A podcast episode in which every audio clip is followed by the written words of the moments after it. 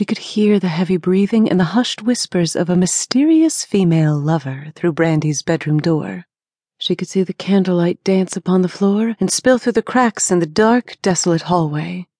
Haley shook her head and quietly walked back to her own room. She opened the door to her bedroom and closed it quietly. She lay upon her king size bed and slowly slid the stockings off of her long, slender legs. She tried to think of Brandi's father, her beloved millionaire husband who always seemed to be overseas on a business trip. Yet she seemed so uninterested.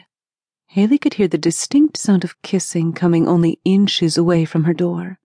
She was about to relax and roll over for sleep when a small argument broke out. You're going to wake my stepmother. I hope I do. Hey, stepmommy. Glass, shattering, yelling. A nasty, fleshy sound of a punch making contact. Haley quickly threw on a robe and came bolting out of the door of her bedroom, completely naked between the thin, see through silk garment. Who are you and what are you doing here?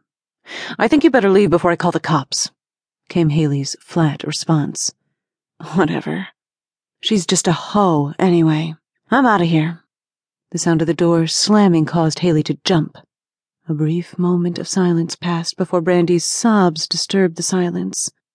Large tears flowed freely from her face as they splashed upon the wooden floor. I am not. I mean, I didn't mean to. She started,